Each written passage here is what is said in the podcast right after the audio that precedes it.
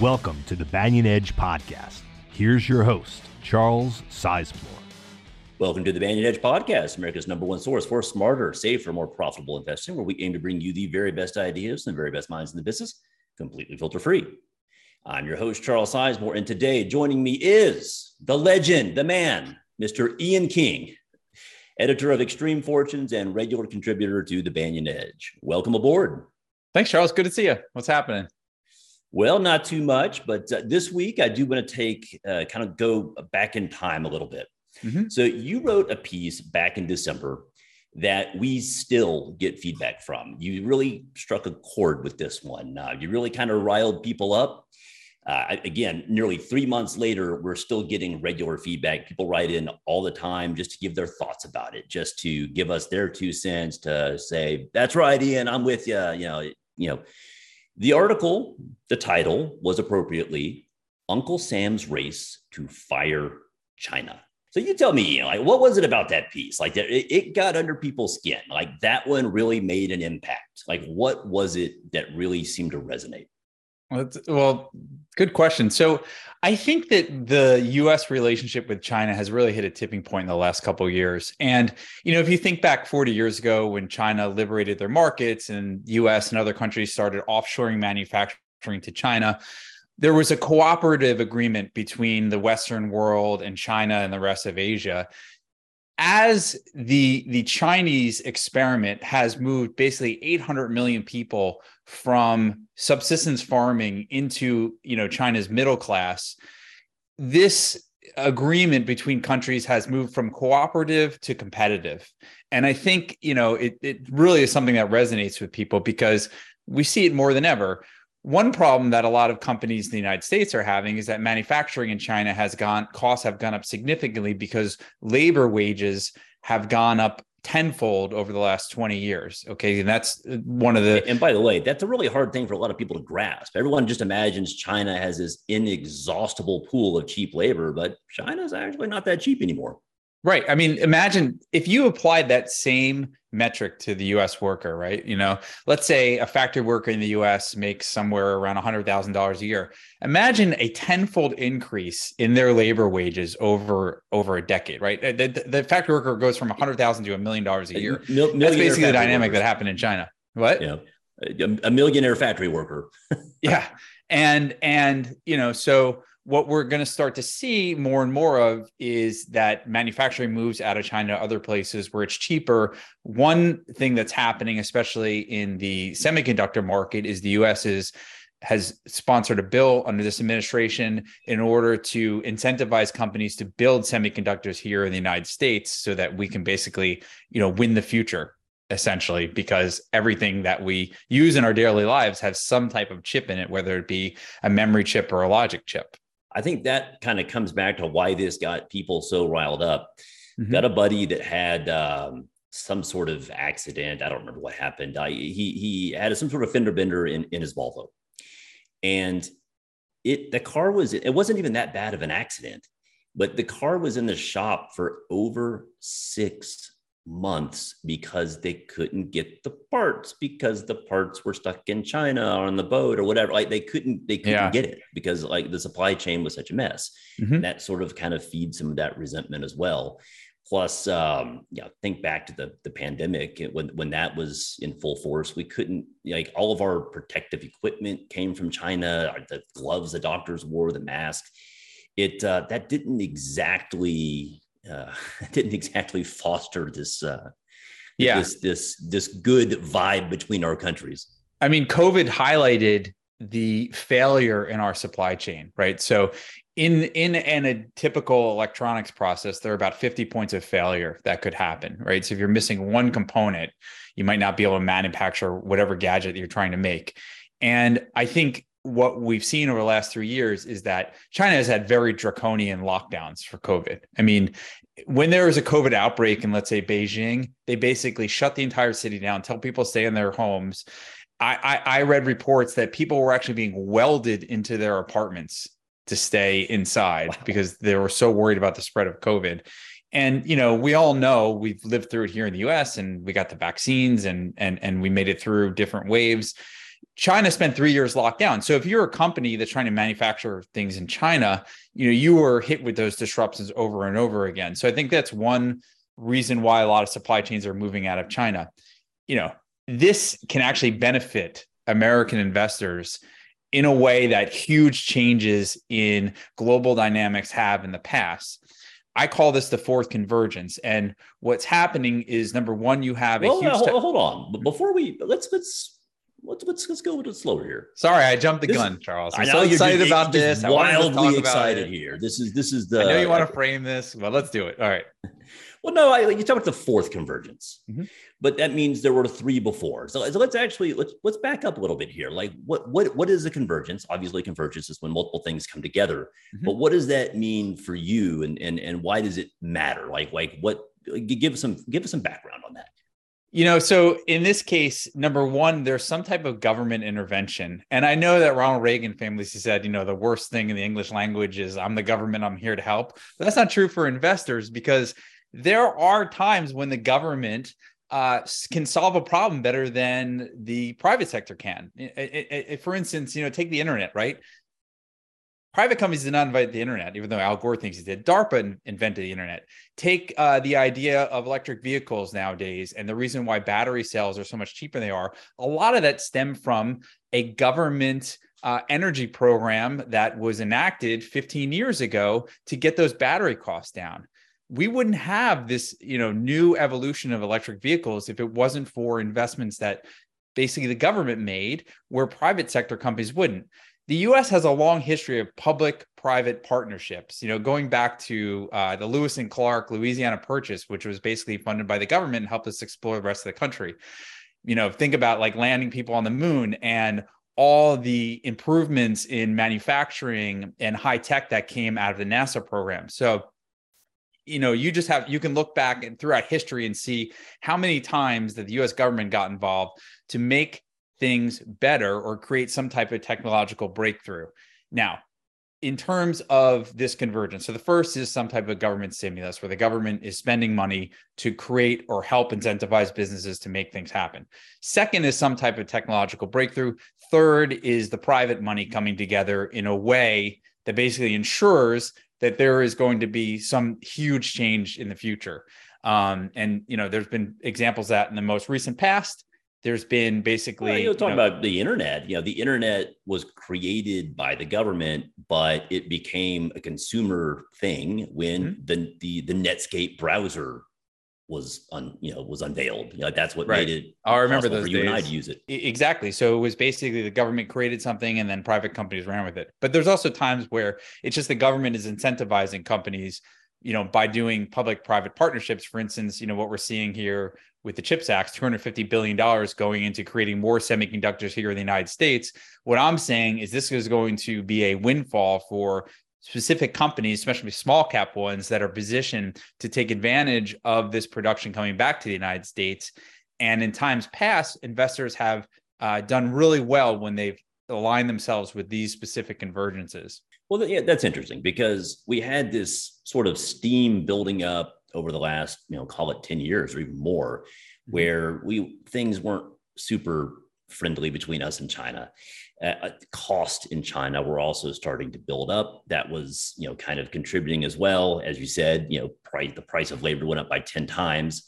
But companies tend to be kind of it, it, you don't move you don't turn a battleship on a dime, right? So so when not, your factory is already there, it's not so easy to just pick up and leave. You, you mm-hmm. sort of suffer with higher cost and all the industrial espionage and everything else that you know is going on in China, you just sort of tolerate it because moving is problematic.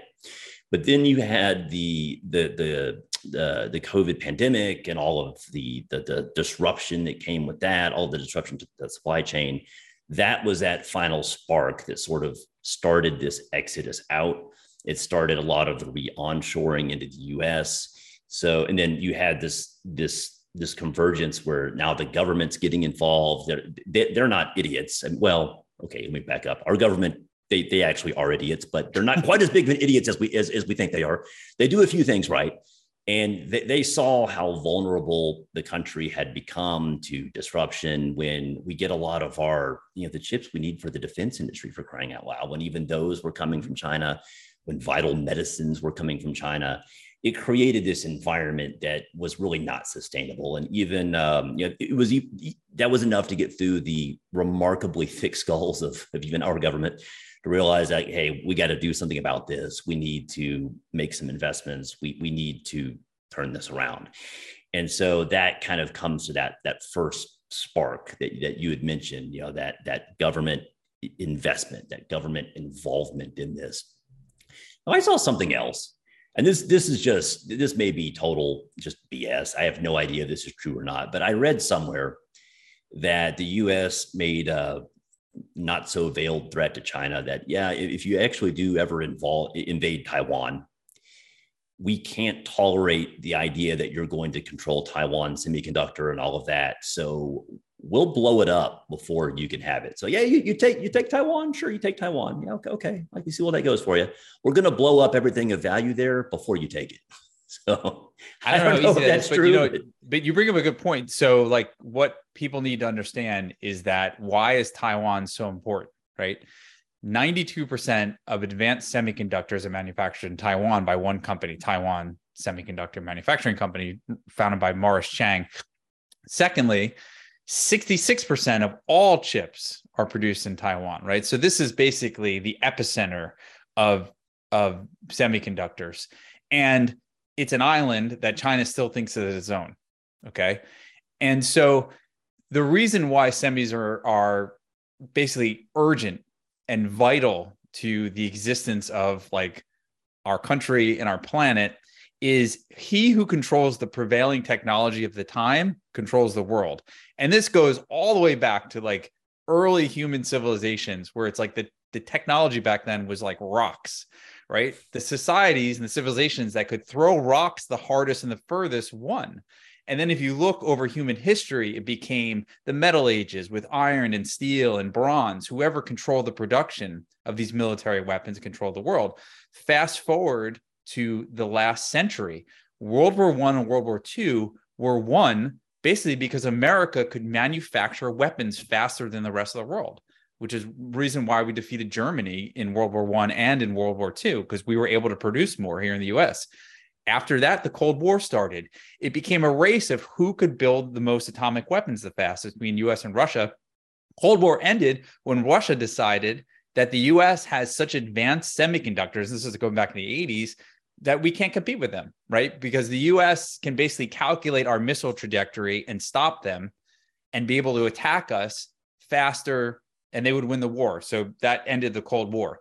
The next war is all about artificial intelligence controlling basically artificial general intelligence and controlling these super high tech weapons that you need advanced chip production for. And one of the reasons why the US has cut China out from uh, accessing these chips is because we're worried about them putting them in missiles. And so a lot of this started back during the Trump administration when they put sanctions on Huawei, which is a networking company, because they didn't want the networking built out in the US to help build out the 5G output and Huawei, you know, potentially spying on the US, the rest of the Western world.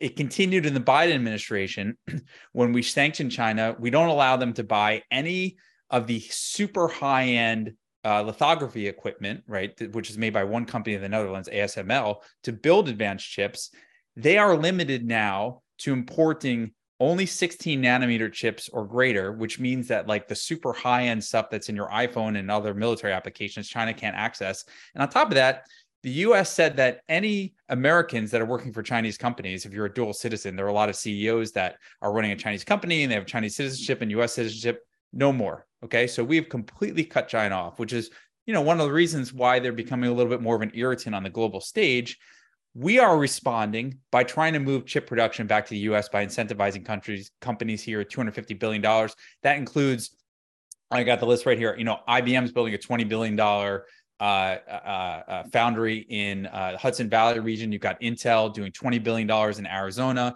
another $20 billion in Ohio, Micron, another $15 billion investment in Idaho, $100 billion in New York. Samsung is doing a $192 billion plant a yeah. hundred billion is just like just a hundred billion, like just hundred billion dollars. Yeah. 20 billion here, twenty yeah. billion there, a hundred billion. Like Yeah, hundred billion dollars they're investing. Real numbers.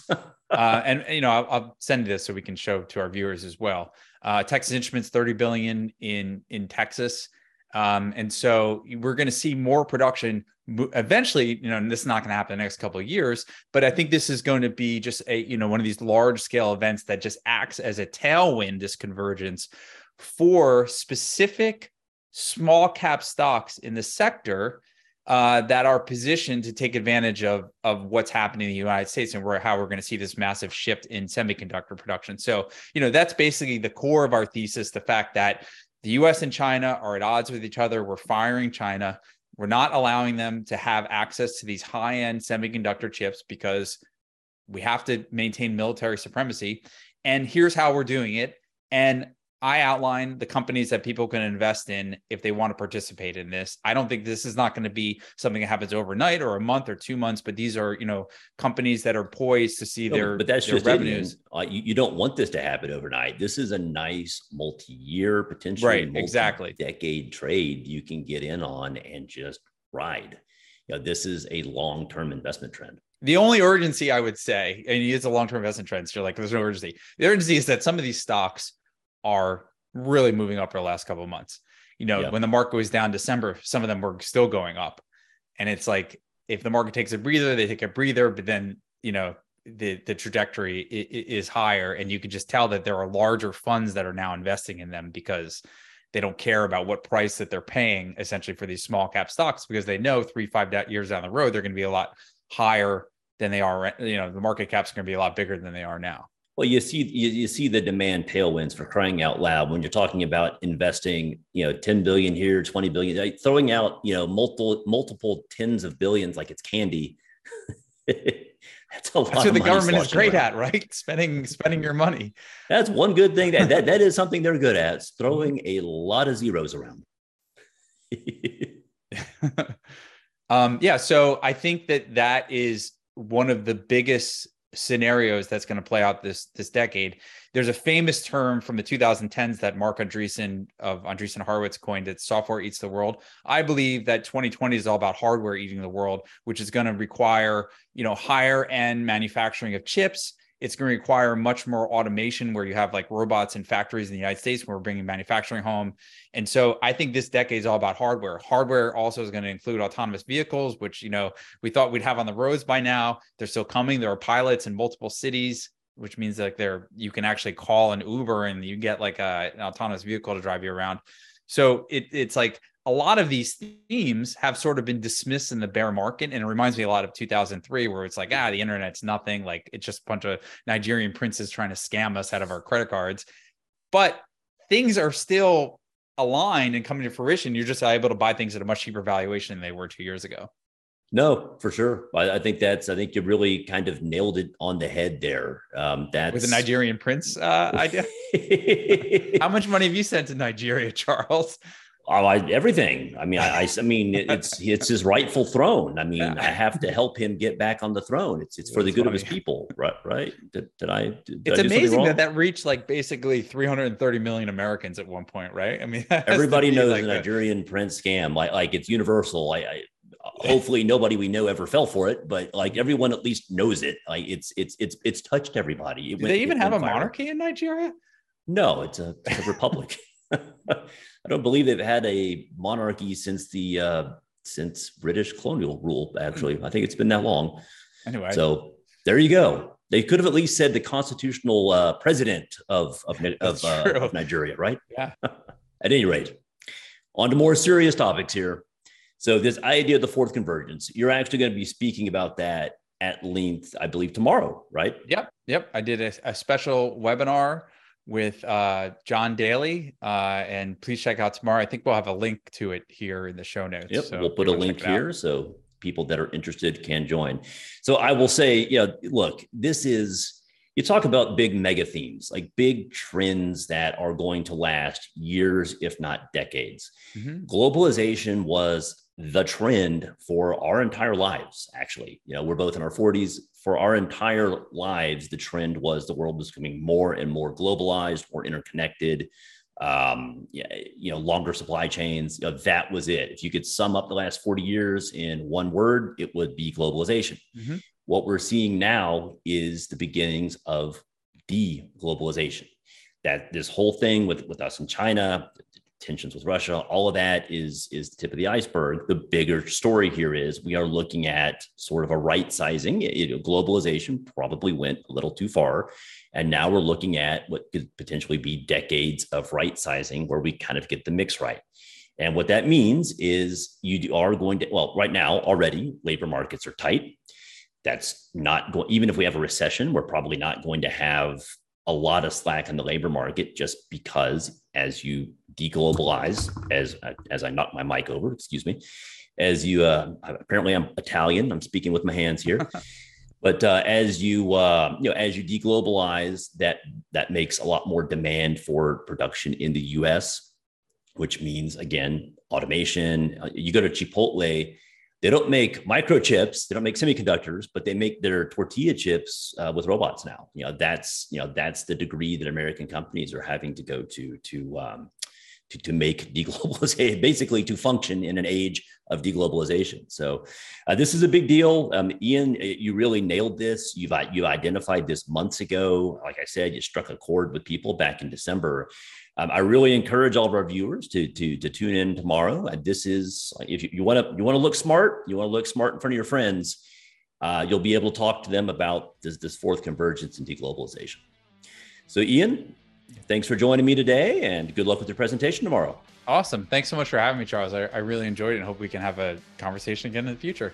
Yes, sir. Thanks for having me on.